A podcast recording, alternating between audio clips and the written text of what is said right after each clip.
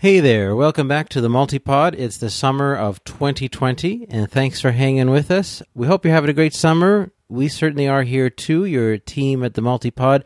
We've been busy uh, getting outside and doing lots of different things, taking a break from our screens and our microphones and our keyboards. So, uh, with that in mind, we've uh, come up with a bit of what we call our summer special for you. Something a little different. Now, this is going to set the tone for some of the changes and new ideas and things we want to develop here on this show. As you know, it's been two and a half years since we started the multipod. And uh, we're ready for a little bit of an adjustment and try to test out some new things, do things a little different.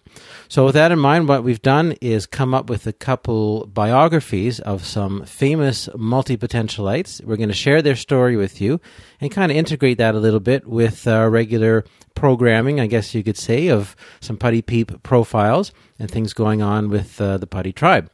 So that sets the stage for this episode. We hope you're everyone staying healthy and uh, and active as best you can, and uh, we hope that you enjoy this uh, different style of episode for you. So with that, cue the music.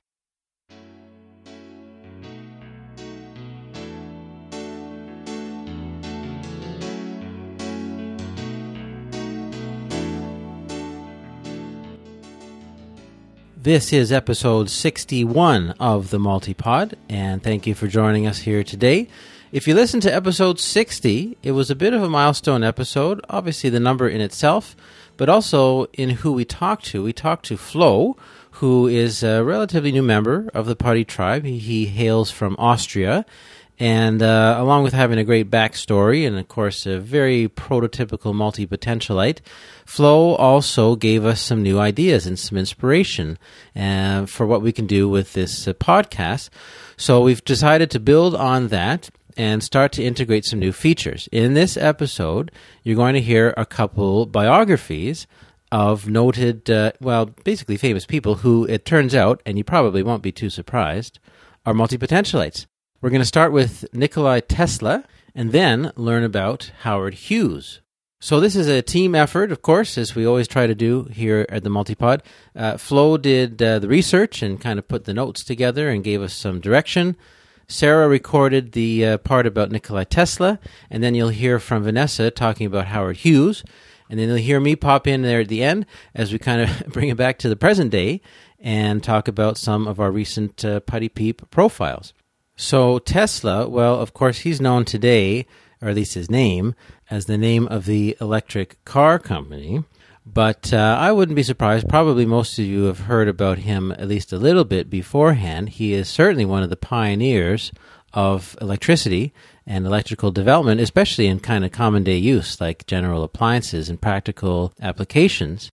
Now, before I knew about the adventures of uh, Elon Musk and his Tesla company, when I thought of Tesla, I, I remember you probably know this picture of um, this guy sitting in this massive room, like four stories high. He's sitting in a chair with his legs crossed, reading a book. And in the middle of this room, there's this massive, like, conductor and bolts of electricity streaking across the ceiling, hitting this thing. You can imagine how loud it is and he's just sitting there, you know, kind of quietly reading his book. And that's Tesla. It's one of those famous pictures out of uh, history, basically. Uh, so, I mean, that's that's the first notion that comes to mind. And I remember years ago, I was working at a hostel one summer, and a guy I worked with who was doing the night shift. And night shift people tend to be a little eccentric. it's part of the definition, I think, of the job.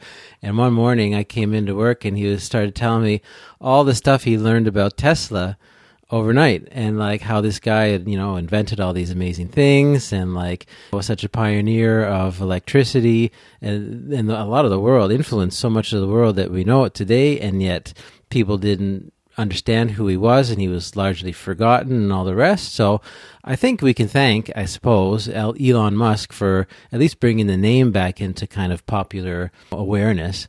Uh, so that's good, but he certainly deserves the recognition that he's starting to gain more and more. And you'll learn some more about it right now from Sarah. So I'm going to pass it on to her. She'll tell you the story of Nikolai Tesla.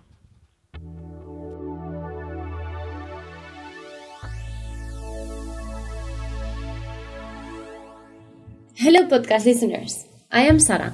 sometimes co host of this podcast, and I am thrilled to welcome you to all this new episode. I hope you enjoyed the changes we're working on and also our little historical review on a few polymaths or multi-potentialized for today's episode. I will be talking about Nikola Tesla. He always got my attention a lot and he's definitely a very interesting figure for me. I believe he wasn't or still isn't very well known, but I do feel that this changed when Elon Musk named his car company Tesla under his name. I don't think Nikola Tesla has never received the acknowledgement he deserves. But if after this little review you feel you want to learn more about him, there are a few very good documentaries that you can watch. One is called American Experience Tesla, and another one is Tesla, Master of Lightning. If you don't know him, it's because of Tesla that we have electric current today. He was an engineer, a scientist, an inventor, a visionary, and for me, an artist as well, for his way of thinking, basically. Tesla is known for designing the alternating current AC electric system, which is the predominant electric system used across the world today. Plus, he created the Tesla coil, which is still using radio technology. But let's start from the beginning and talk a little bit about his bio. Tesla was born in Smiljan, Croatia, in 1956, his father was a priest in Serbian Orthodox Church, and his mother managed the family's farm. He had a brother, Daniel, that was killed in a riding accident. Tesla was seven years old when Daniel died. His loss was a tremendous shock for him, and apparently, since then, he started reporting seeing visions. It's been said that these were the first signs of his lifelong mental illness. But I hope you can judge that for yourself when you get to know him better. Tesla studied in Austria math and physics at the Technical University of Graz and philosophy at the University of Praga. One day, while walking at the age of 26, he started drawing in the sand of the path. You know why? Because the idea of a brushless AC motor came up to him right at that moment. He came up with it at that moment, and he needed to express it and design it, to put it down somewhere. You know, this shows how ideas just come to you in the most unexpected times, and you need to listen and pay attention to them because if not, they can go and then you forget about them. I am sure that has happened to all of all of you. I mean, it had happened to me for sure. So right now, when something comes into my mind and I have an idea, I need to draw it or just write it somewhere, even just it in my phone. Later that year, Tesla moved to Paris and started working at the Edison company. But two years after, he immigrated to the United States. He was hired shortly after as an engineer at Thomas Edison headquarters in Manhattan. He worked there for a year, impressing Edison with his diligence and ingenuity. At what point Edison told Tesla he would pay him 50 grand for an improved design for his DC dynamos. After months of experimentation, Tesla presented a solution and asked for the money. Edison demurred, saying, Tesla, you don't understand how American human works. Tesla quit soon after that. Who would stay if they promise you something and they just playing with you? After an unsuccessful attempt to start his own Tesla electric light company and a sting digging ditches for $2 a day, Tesla found backers to support his research in, into an alternating current. He was granted more than 30 patents for his inventions, and he was invited to address the American Institute of Electrical Engineers on his work. His lecture caught the attention of George Westinghouse, the inventor who had launched the first AC powered system near Boston and was Edison's major competitor in the battle in the battle of the currents. Westinghouse hired Tesla, licensed the patents for his motor, and gave him his own lab. Edison arranged for a convicted New York murderer to be put to death in an AC powered electric chair. A stunt designed to show how dangerous the Westinghouse standard could be. Buoyed by the Westinghouse royalties, Tesla struck out on his own again, but Westinghouse was soon forced by his backers to renegotiate their contract, with Tesla relinquishing his royalty rights. Tesla invented electric oscillators, meters, improved lights, and the high voltage transformer known as the Tesla coil.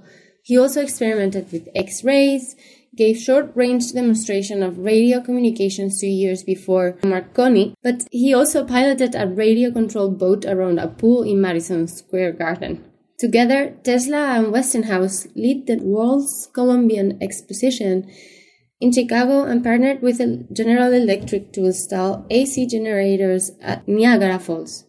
This was the first modern power station. Tesla tried during his whole life to find a way to get infinite energy from the air. He believed in this. He believed that we were all connected through an infinite and invisible source of power. But after dealing with so many failures and rejections too at the end of his life, he ended isolated and alone. For me, a very tragic ending, but such, for such as a visionary and inventor. But um, let's not end with this sad argument. And let me tell you a few cool anecdotes about him. He was definitely a, a figure. Did you know that he was born during a lightning storm? He indeed was born around midnight between July 9th and 10th during a fierce lightning storm. According to the family legend, midway through the birth, the midwife wrung her hands and declared the lightning a bad omen. The child would be a child of darkness, she said. To which his mother replied, No, he will be a child of light. How beautiful this quote. I believe he actually was a child both of darkness, of what is hidden, and the light. He was also known for having a terrific sense of humor. For example, after dining with writer and poet Rudyard Kipling, he wrote this in a correspondence to a close friend. April 1st, 1901. My dear Mr. Johnson, what is the matter with ink spiller Kipling? He actually dared to invite me to dine in an obscure hotel where I will be sure to get air and cockroaches in the soup. Yours truly. And Tesla. As maybe you can imagine, Edison and he were rivals, but not sworn enemies. Many have characterized Tesla and inventor Thomas Edison as enemies, but Carlson says this relationship has been misrepresented. Early in his career, Tesla worked for Edison, designing direct current generators, as you can remember from before, but famously quit to pursue his own project. I mean, knowing about how Edison treated him, it makes sense that they were enemies. Sure, um, they were on different sides of the so called current wars. But with Edison pushing for direct current and Tesla for alternating current. Nevertheless, Carlson considers them the Steve Jobs and Bill Gates of the time. One, the brilliant marketer and businessman, that's Edison, and the other, a visionary and tech guy. On a rare occasion, Edison attended a conference where Tesla was speaking. Edison, hard of hearing and not wanting to be spot, slipped into the back of the auditorium to listen to the lecture. But Tesla spotted Edison in the crowd, called attention to him, and led the audience in giving him a standing ovation. Schiffer qualifies it more, saying the two had a love hate relationship and first Edison dismissed Tesla, but came to eventually respect him.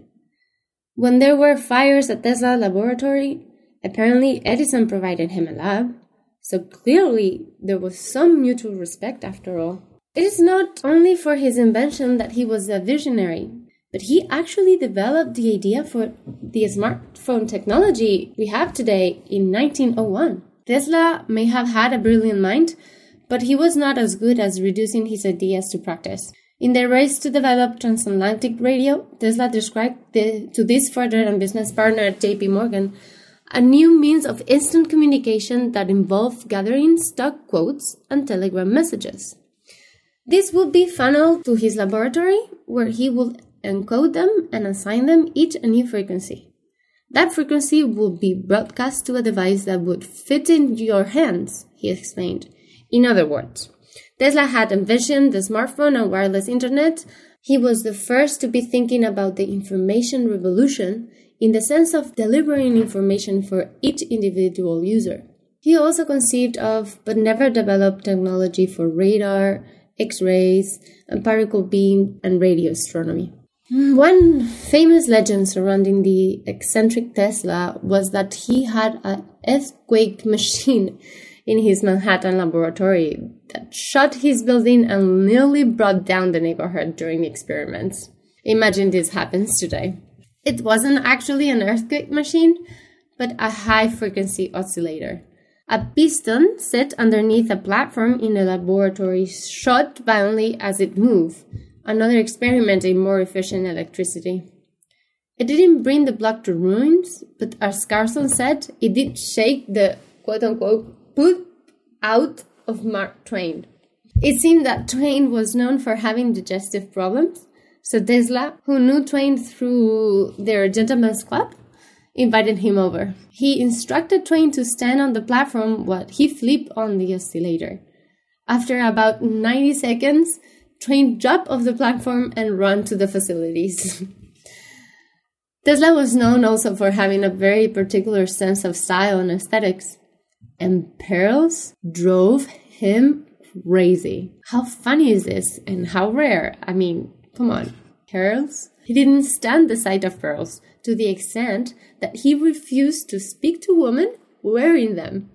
Then, like when his secretary wore pearls jewelry, he sent her home for the day. Like, no one knows why he had such an aversion. But Carson said and believed that in order to be successful, one needed to look successful. He wore white gloves to dinner every night and prided himself of being a dapper dresser. Every photograph of Tesla was very carefully constructed to capture his good side. And my last anecdote about him is that he had a photographic memory and a fear of germs. So imagine how Tesla would live today with the pandemic. he wouldn't leave home for sure. Tesla had what's known as a photographic memory. He was known to memorize books and images and stockpile visions for inventions in his head. He also had a powerful imagination, as you have previously seen, and the ability to visualize in three dimensions, which he used to control the terrifying vivid nightmares he suffered from as a child. This is in part what makes him such a mystical and eccentric character in popular culture. But this is all for me. I hope you've enjoyed this little recap and anecdotes about Nikola Tesla.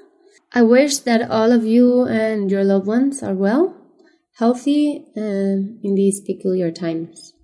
Until next time, from my side.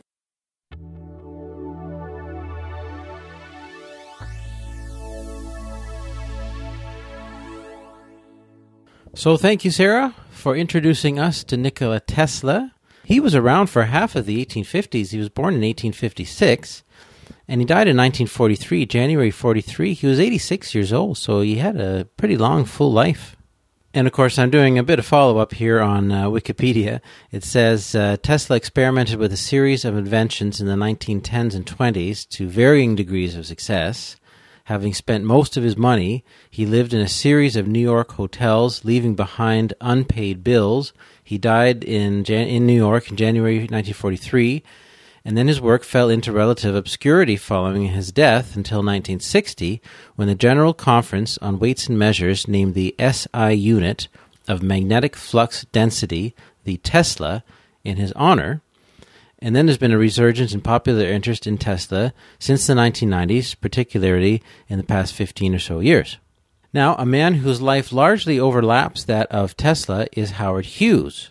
If, like me, you are a fan of The Simpsons and they have influenced your life, you will know the episode about the casino in Springfield. It was, I looked it up here, it was episode, uh, season 5, episode 10, Springfield or How I Learned to Stop Worrying and Love Legalized Gambling. Now, this was the episode. You know, The Simpsons, of course, they draw all these kind of cultural uh, influences, and unless you know the person or you've seen the movie or things like this, you don't know what they're talking about. So I didn't know who Howard Hughes was until I linked the two together. Mr. Burns, more than anything, is influenced by Howard Hughes and Citizen Kane. That's a whole other story. But Howard Hughes, and especially in this episode. So when he talks about the Spruce Moose, his little toy plane, in the, the casino where he's holed up, uh, afraid of germs and the whole thing. This is inspired by the story of Howard Hughes. And Vanessa will talk a little bit about the, the movie, the Hollywood movie that was made in the early 2000s, The Aviator with uh, Leo DiCaprio, which was a great movie and it, and it captured really well, I think, the time of uh, Howard Hughes' life there in, the, in like the 20s and 30s. That kind of brought him a bit back into the mainstream, but my sense, I gather, is that if you were alive, basically, if you were around in, you know, the 40s, 50s, 60s, 70s, like Howard Hughes was one of those kind of dominating personalities in especially American cultural life, largely because he was such an enigma, but also because he had so much influence on so many things on, on Hollywood and movies, on the airline industry and flights, on the gambling industry in Las Vegas and all the cultural references that came from that, and a whole host of other things too.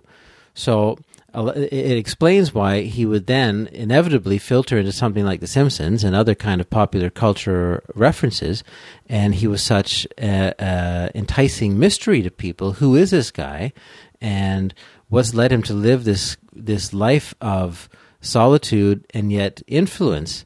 And it, uh, there's so much, of course, we can learn about the backstory and you know why he was the way he was. My take on it is that well, maybe he really wasn't interested in fame and he didn't want the attention and he just kind of wanted to live his life. But he was so famous that he couldn't walk down the street without being recognized, and so his rejection of that was to hold himself up in these casinos in Las Vegas or else in hotels in like um, the Bahamas and even in Vancouver. Vanessa will talk about this, but I remember when I was a tour guide in, in Vancouver back in 2009, we would take people, and I would often pick people up, guests, from the Westin Bayshore Hotel, which is right along the waterfront overlooking the Burrard Inlet and Stanley Park, right downtown and a lot of people would stay there. It was a famous hotel in Vancouver, and part of our whole spiel as a tour guide was that this was the hotel that Howard Hughes lived in off and on for a couple years late in his life in the early 70s. So the guy kind of got around, but I mean, people didn't really see him coming and going. He he really kept to himself, and that created this mystique. But this isn't just your average kind of secluded person. This guy had the equivalent, I'm sure, of billions of dollars in today's money and uh, had tons of influence over a whole number of industries. So Vanessa is going to tell you all about that. It's a fascinating story, and I'll turn it over to her.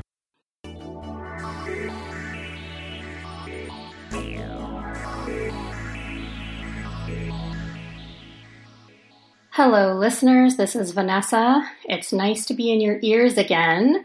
I am currently sitting next to an open window because it is beautiful outside, sunny skies, nice breeze. And so you might hear some birds or some flies buzzing around, but maybe it'll make a nice setting for our recording today. okay, so I am going to talk to everybody about Howard Hughes, who is a very fascinating character. So here we go. Buckle your seatbelts. okay, so he is largely known for being one of the wealthiest men and one of the most famous recluses, but he also had many professional accomplishments before withdrawing from public life.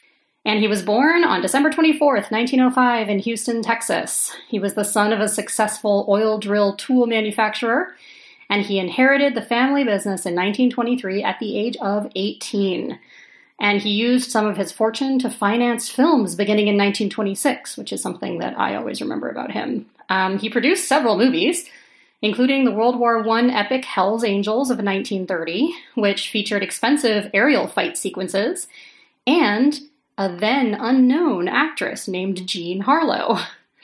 Some of his other significant films were Scarface from 1932 and The Outlaw 1941, and during his days in Hollywood, he developed a reputation for being a playboy. He dated actresses such as Katharine Hepburn, Ava Gardner, and Ginger Rogers.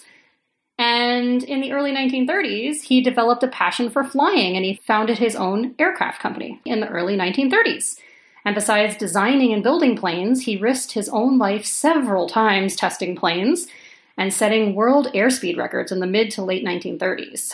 So he's credited with many aviation innovations, such as the first retractable landing gear, and he's also remembered for the H 4 Hercules, which the press nicknamed the Spruce Goose.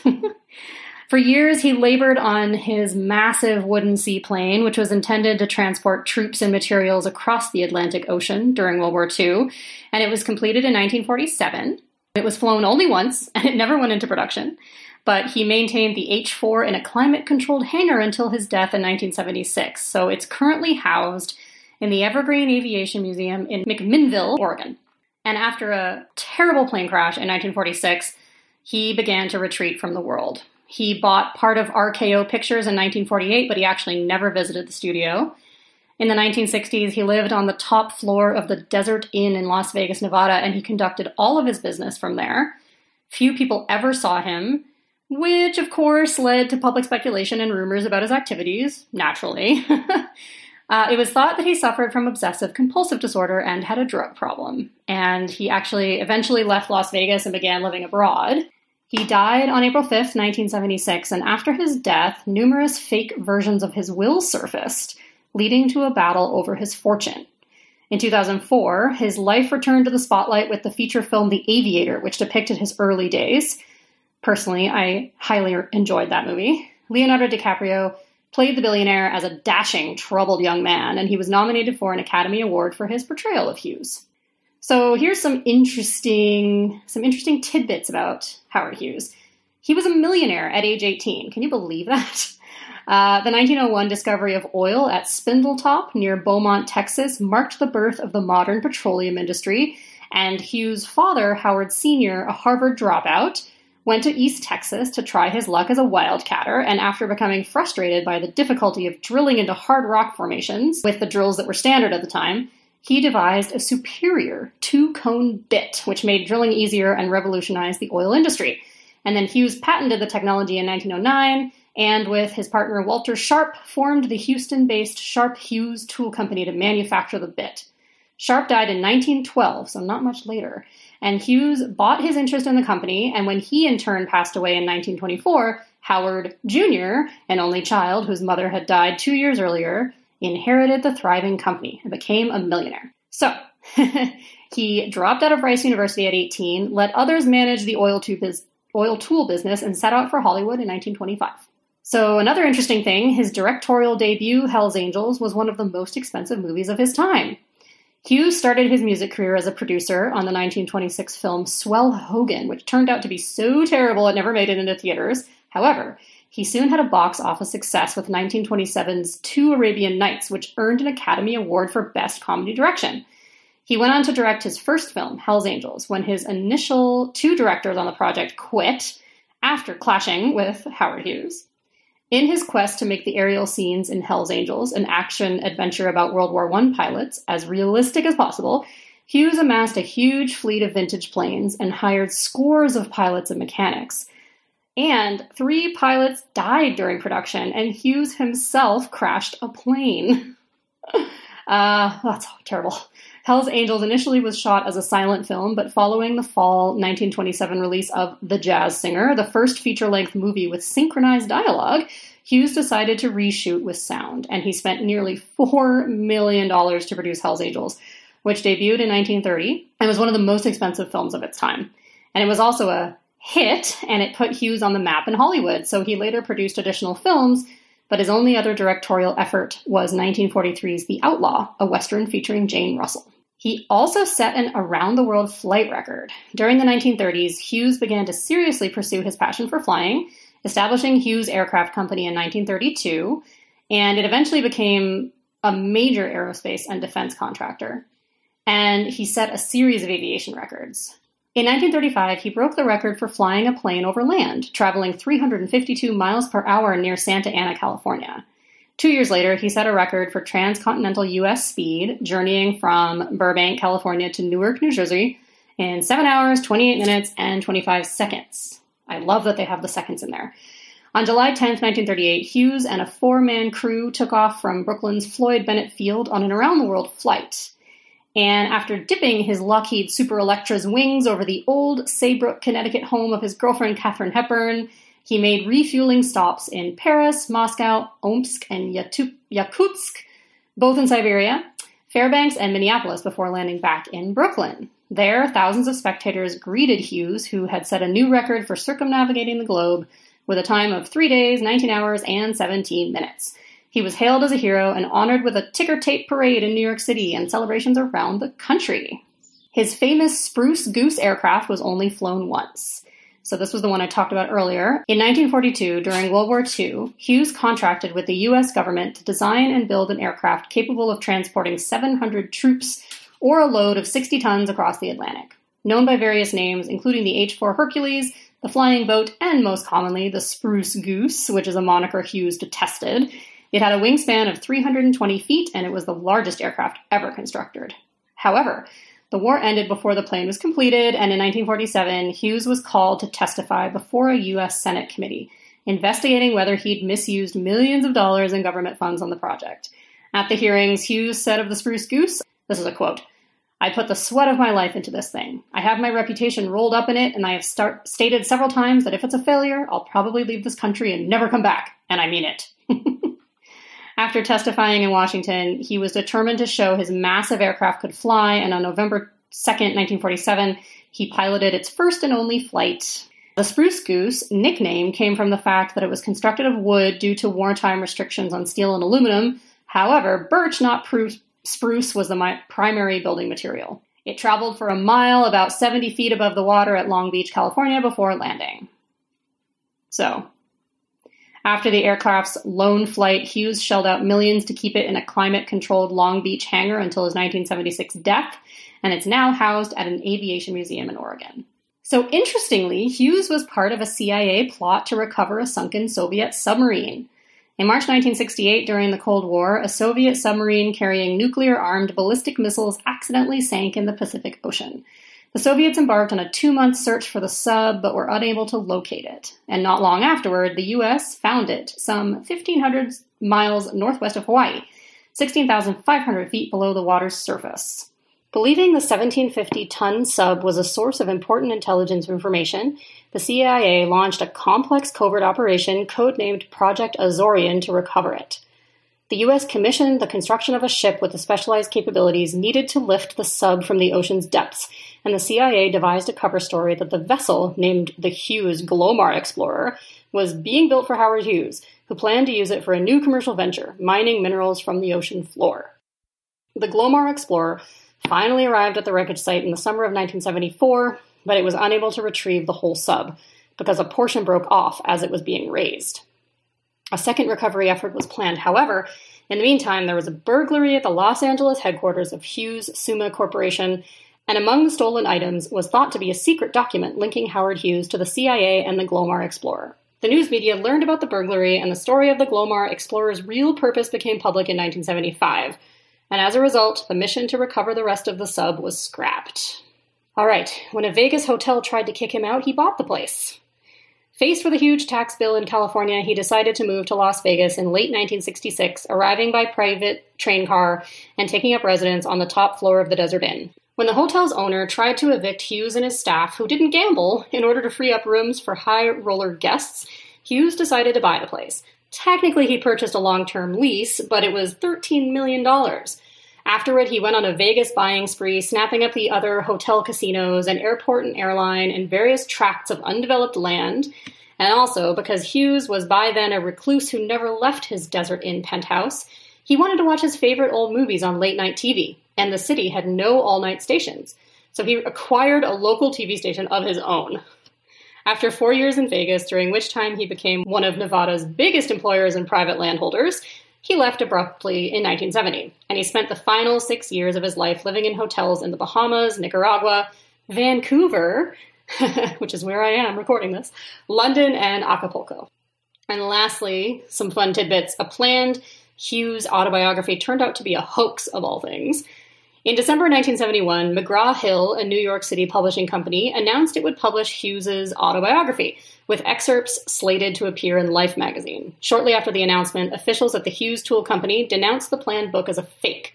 However, McGraw Hill and Life denied this charge and expressed confidence in the authenticity of the manuscript, which Hughes supposedly collaborated on with Clifford Irving, who'd previously published works of fiction and nonfiction. McGraw Hill had handwritten letters said to be from Hughes, along with other project related items with his signature. These were submitted to a respected handwriting analysis firm, which determined they'd been written by Hughes. And in January 1972, the reclusive mogul, then residing at a hotel in the Bahamas, held a press conference by phone with a group of journalists he'd once known. Hughes, who hadn't spoken with the media in years, said the autobiography was made up and he'd never met Irving. The press conference generated headlines across the country, and weeks later, Irving, who'd received a $750,000 advance, admitted the manuscript was a fabrication. Wah wah. He served 17 months in prison for his elaborate scheme, which was the basis for the 2006 movie The Hoax, starring Richard Gere as Irving. Oh, such an interesting guy. So many interesting things that I would love to have more time to pull apart here, but don't have the time to do so. I hope you enjoyed this little glimpse into his life and some of these highlights, and thank you so much for listening. This is Vanessa signing off.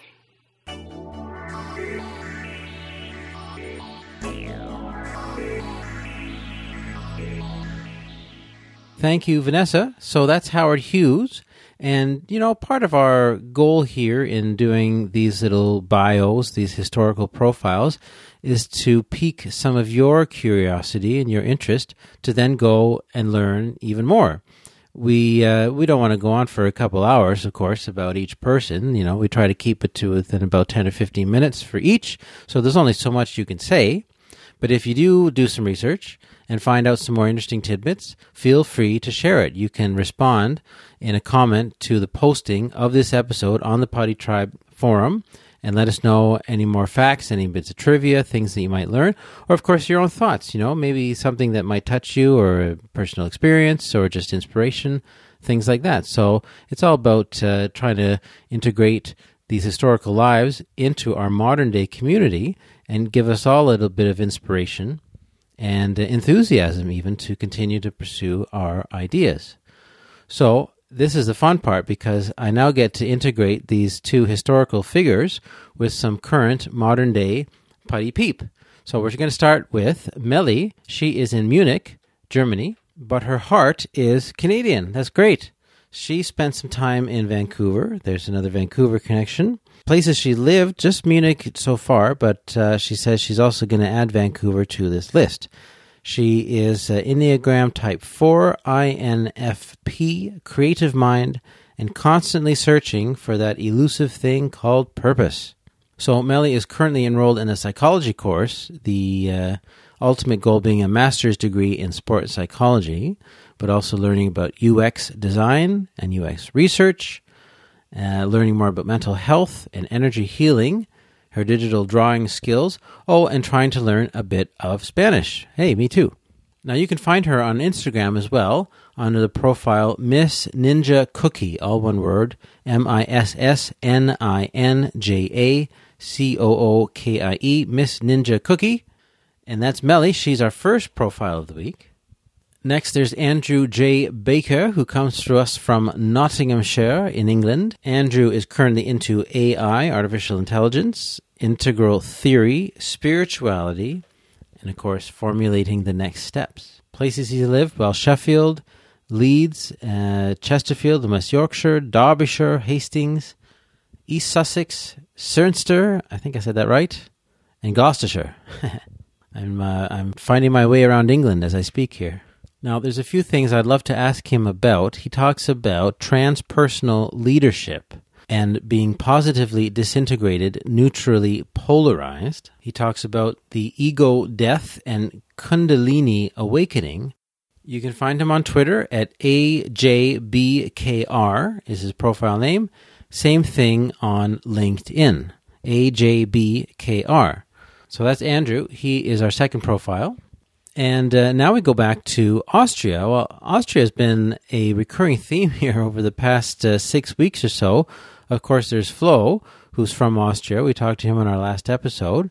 I just reconnected with an old, good old friend of mine I knew years ago who was uh, half Austrian. He's now back in Austria and just got in touch with me again. There was recently two Austrian Grand Prix in Formula One. And we have our putty peep, Vero Bachleitner, who is currently into fuzzy physics, poetry, meditation, and nerding out about many things. Vero is one of those classic kind of left brain, right brain multipotentialites in that she says her mind wraps itself easily around visual things, music, art, and design, but she studied physics and math. She has a master's thesis in fuzzy physics, which is a branch of quantum gravity. She says she chose physics because I consider it the most difficult of my interests, and the other topics I'm able to learn by myself anyway. Vero plays concert level piano. She does graphic design. She loves typography, to draw, to paint, to dance. She did an internship in web design. She's into Chinese arts, things like, well, movement arts, things like Qigong, Tai Chi, meditation, and Kung Fu. If any of this piques your interest, and I'm sure it does, you can find her on Facebook at Veronika Bachleitner. So V E R O N I K A B A C H L E I T N E R, Veronika Bachleitner and I'm sure without a doubt it will be an interesting conversation.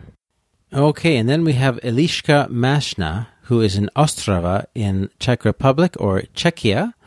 She's currently into connecting ideas, composing, i.e., music and art, and growing food. I like this. Uh, Eliška is a collector of principles and a connector of ideas. Now, are you ready for the list of some of her interests, passions, and skills? We're talking about oil painting. She attended art school, acrylics, waters, pastels, cold, and caustic. But then we have drums, flute, trumpet, target archery, bow making, target firearms, gunsmithing, paintball. She did some judo practice, mushroom growing, hydroponics, aeroponics, aquaponics, permaculture, plant caring, living off the grid, renewable, sustainability, small well drilling, huh. earth bag buildings. Huh, I'd like to ask her about that. House reconstruction, beekeeping, distilling, solar heat, wind energy, electrical engineering, metalworking. So I can see a theme of kind of off the grid, self sufficient, sustainable type living, which is very inspiring to me, and I think a lot of us. So if you're interested in any of those themes, feel free to contact Eliška She's also a member of the Photographers and the Music Makers group.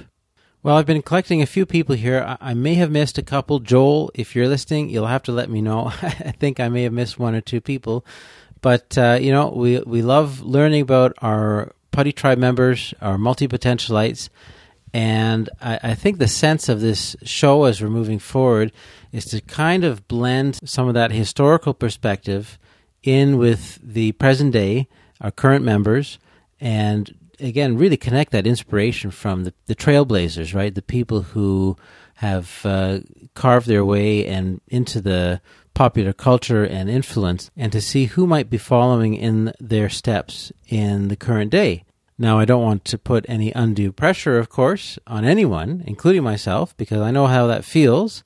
I'm just trying to live, you know, day to day and uh, raise my kids and keep a roof over our heads and try to pursue my interests, my passions, find my way through life. It's a lot to think about, you know, doing or becoming more than that. So we take it, uh, I think most of us, at least, we take it uh, a step at a time. But um, hey, you never know when opportunities might arise and when our creativity could open up doors and if any of that happens for any of you, please share your story. Come on our show and let us know what it's like, how one step has led to another. We're, we're always fascinated to hear about people's stories, their journey, and their progression. It's exciting and it's a big part of why this show is here. Well, we'll leave it at that. It's been a fun show. It's been something different. We're going to keep pursuing this kind of track and try to blend, of course. We're, we're still going to talk to lots of our putty people. We're going to do some conversations and get to know people in person, but uh, try to branch out and give ourselves a, a little more broader scope here as well. This is a podcast where anything's possible. All ideas, all kinds of creativity is there, and we're going to see what uh, we can do with it. So thanks very much, as always, for listening. Once again, I hope you're having a great summer. We hope you're staying healthy. And uh, stay tuned in your podcast feed. Feel free to subscribe if you're on iTunes or any other podcast app. You can easily subscribe to this podcast. It'll upload and update automatically once we add our new episodes. Uh, you can give us a review. We don't talk about that much, but it is a helpful thing, you know, for people to find the show and uh, give it a bit of a boost if you, especially if you're on iTunes, you can go over to the uh, review uh, tab and give us a, a, review if you're interested. I would say, oh, uh, that's a helpful thing, but mostly on the Putty Tribe forum. If you have a couple seconds, leave us a comment. Say if you like the episode, some ideas, some suggestions, any kind of feedback. That's where we really engage our community is on the Putty Tribe forum. So if you're listening and you have some thoughts or any ideas in mind, head over there and tell us what you think. You can always get in touch. So thanks again for listening, and we'll talk to you again on our next episode. Thanks, everybody.